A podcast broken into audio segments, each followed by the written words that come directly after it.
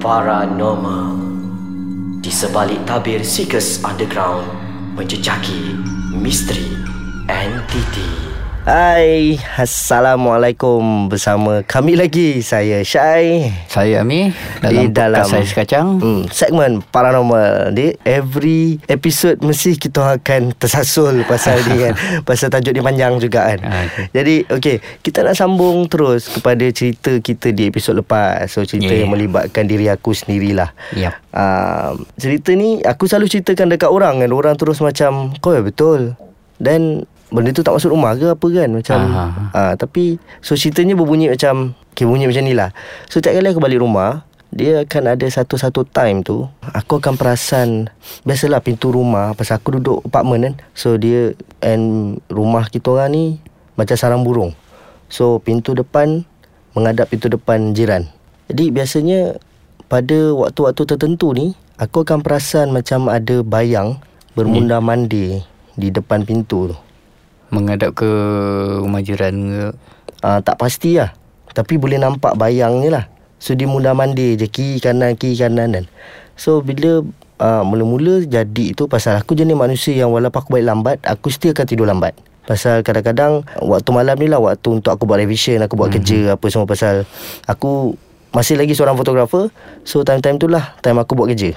Uh, Ni tolak Bukan Pasal balik berisika Pasal biasanya kita balik berisika Selalunya subuh Yes Tengah malam tu jarang-jarang sekali berlaku. Amat jarang lah Ha, jadi dia macam terbawa tau. Kalau macam aku baru habis shoot Seekers hari ni, mm-hmm. dia akan jadi besok dan 2-3 hari selepasnya akan jadi benda yang sama. Tapi pada waktu dia bukan waktu berlanian. Dia waktu yang sama setiap hari. Maksudnya dia bukan on the spot lah Bukan. Benda tu Bukan Ah. kau balik terus jadi lah Ah tak, selalunya Maksud balik akan jadi tu memang 2-3 kita akan lah. Dia tak dia dia bukan delay 2 3 hari. Dia jadi besoknya selepas aku balik rumah. Besoknya terus. Ah and perkara tu akan berlarutan selama 2 3 hari. mm-hmm. Selagi aku tak bersuara Selagi tu dia akan ada depan rumah Mm-hmm. So mula-mula jadi Aku tengok macam Dekat rumah kita ada macam Viewfinder kecil tu So bila tengok tak ada orang So dia macam 3-4 kali tengok tu macam Eh kenapa apa benda yang follow aku balik ni? Kenapa ke tak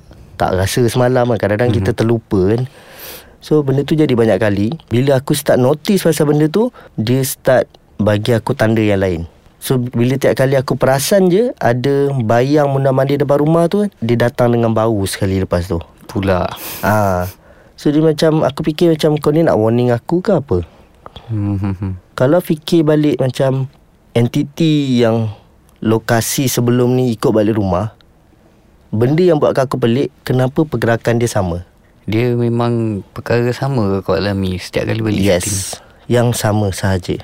Okay uh, So Bila dia dah mula Macam kata apa Bagi tanda lain macam bau hmm. Dan juga bunyi mm-hmm.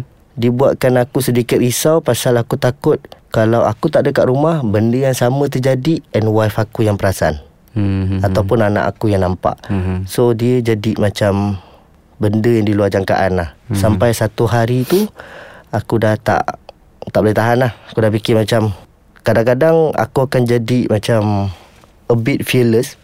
So bila aku nampak Benda tu mundar mandir lagi So aku terus pergi depan pintu Aku buka pintu sikit je Aku terus bercakap. Aku cakap dengan dia Kalau betul Kau nak kacau Kau boleh kacau aku sekarang Jangan kacau family aku. Dan kalau betul ada benda yang kau tak puas hati Kau muncul lah sekarang.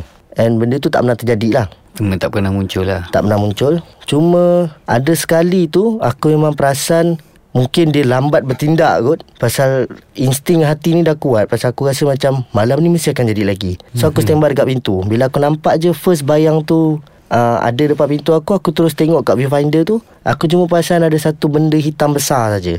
Okey. Tapi Bila tiap kali nampak Bayang benda berjalan tu Macam banyak. Macam ada dua tiga benda. Tapi yang aku nampak satu. Hmm.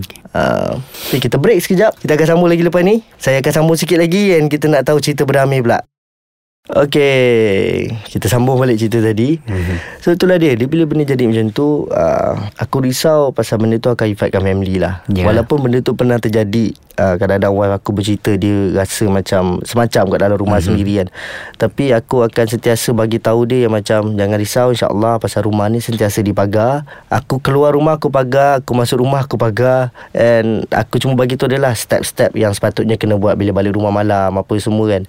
Jadi macam Itu antara Antaranya eh. Maknanya ada lagi. Ada lagi lah. Ada lagi. Tapi benda ni yang paling selalu jadi dekat aku. Paling orang kata kerap lah. Paling kerap. Yang Dia kadang-kadang paling dia common.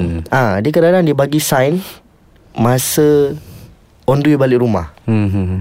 So Bila on the way balik rumah Daripada Seekers tu kan Dia dah bagi sign aku macam Dia dah bagi macam Dia bukan flashback tau. Dia macam Satu gambaran yang macam Okay Mungkin akan jadi Macam ni lepas ni Mungkin This is Mungkin what Mungkin happen Yes Uh, So Okay. mula-mula aku fikir macam Eh aku ni orang biasa-biasa je ni Takkanlah Hmm. kita boleh telik masa depan kan Yalah. And aku fikir balik Oh ni bukan masa depan. Mungkin dia macam Kita terlalu penat. So Pemikiran kita cepat melayang. Jadi kita memikirkan benda-benda yang tak sepatutnya. Tapi setiap kali benda yang difikirkan tu Itulah yang jadi kan? Mungkin Mhm. juga terbawa-bawa Atau mungkin juga betul kesahihannya Memang benda tu tengah bermain dengan aku. Mhm. So itu antara cerita-cerita aku lah So kita nak dengar Pasal tadi Amir cerita sikit je Tentang dia dengan maknya. So kita nak minta dia sambung Okey, kita, kita sambung cerita dari Amir. eh, tapi ini dah luar daripada mak lah kan. Mhm. Luar daripada keluarga. Uh, untuk pengetahuan semualah. Mhm. Saya di apa ni di Selangor ni, di Lembah Kelang ni saya ti- tinggal bersama dua orang daripada kru Seekers. Hmm betul Okey. So macam saya cakap tadi lah. Kita balik syuting biasanya sampai subuh. uh-huh. Dan sampai setiap kali balik Saya terpaksa travel lagi Uh-huh. Dalam kira-kira sejam Untuk sampai ke rumah saya Uh-huh. Dan sepanjang perjalanan Kebiasaannya saya akan perhati Dua orang housemate saya ni Ada perubahan ke tak ada perubahan kan? Ah, Terutama Propsman Propman kita yang kita Mm-mm. kenal Mm-mm. Sebagai air tu Hmm okay. Dia ni Macam kita tahu Dia bukan percaya sangat benda Mm-mm. ni Dia Dan sangat skeptikal lah Dia sangat skeptikal dan dia sangat keras hati lah orang kata. Hmm. Jadi saya selalu perhatikan dia lebih dulu. Sebab bukan nak cerita apa. Banyak tanda-tanda akan datang kepada dia. Hmm, hmm, hmm, hmm. Salah satunya dia akan cepat panas, panas hati. Perasan juga tu kan Pasal Okay. kadang-kadang dia hantar aku balik juga kan Ha. ha. uh, So bila panas hati tu, kita boleh expect lah daripada situ apa yang akan jadi kat rumah lepas ni. Hmm. Dan kebiasaannya benda ni akan membawa kepada diri aku sendirilah. Hmm, Biasanya benda tu akan muncul tiba-tiba. Tapi dia tak masuk rumah tau. hmm. Aku tak pasti kenapa dia tak akan masuk dalam rumah aku. Dia cuma akan berada di luar. Biasanya dekat pagar. Hmm.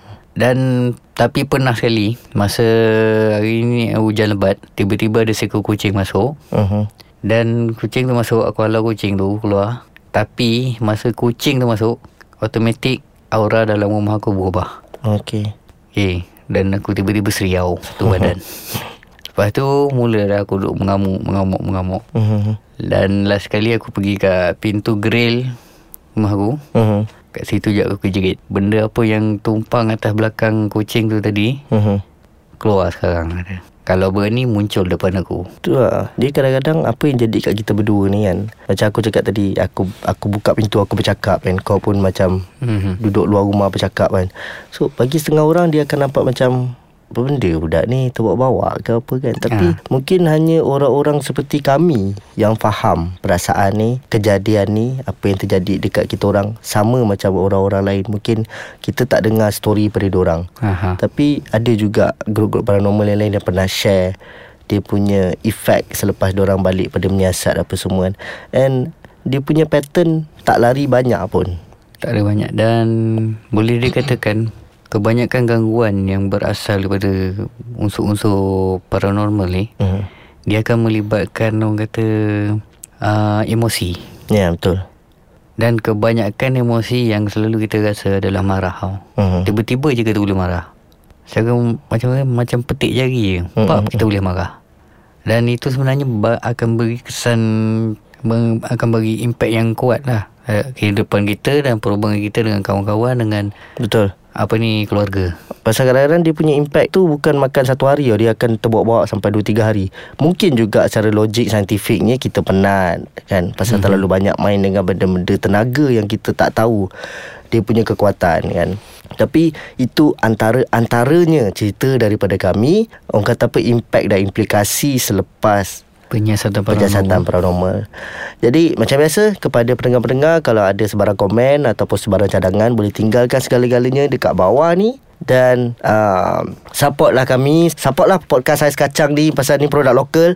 Jadi share benda ni kat Facebook share lah bagi orang semua dengar pasal benda ni. Bukan sekadar mendengar celoteh kami berdua je. Dia dalam masa yang sama kita dapat share ilmu-ilmu walaupun tak tinggi mana pun mm-hmm. tapi kita dapat share lah pengalaman-pengalaman tu. Jadi uh, kita berhenti dulu setakat ni. Kita insyaAllah akan bersambung di episod akan datang bersama kami lagi. Saya Syai. Saya Amir dalam podcast Ais Kacang. Segmen Paranormal.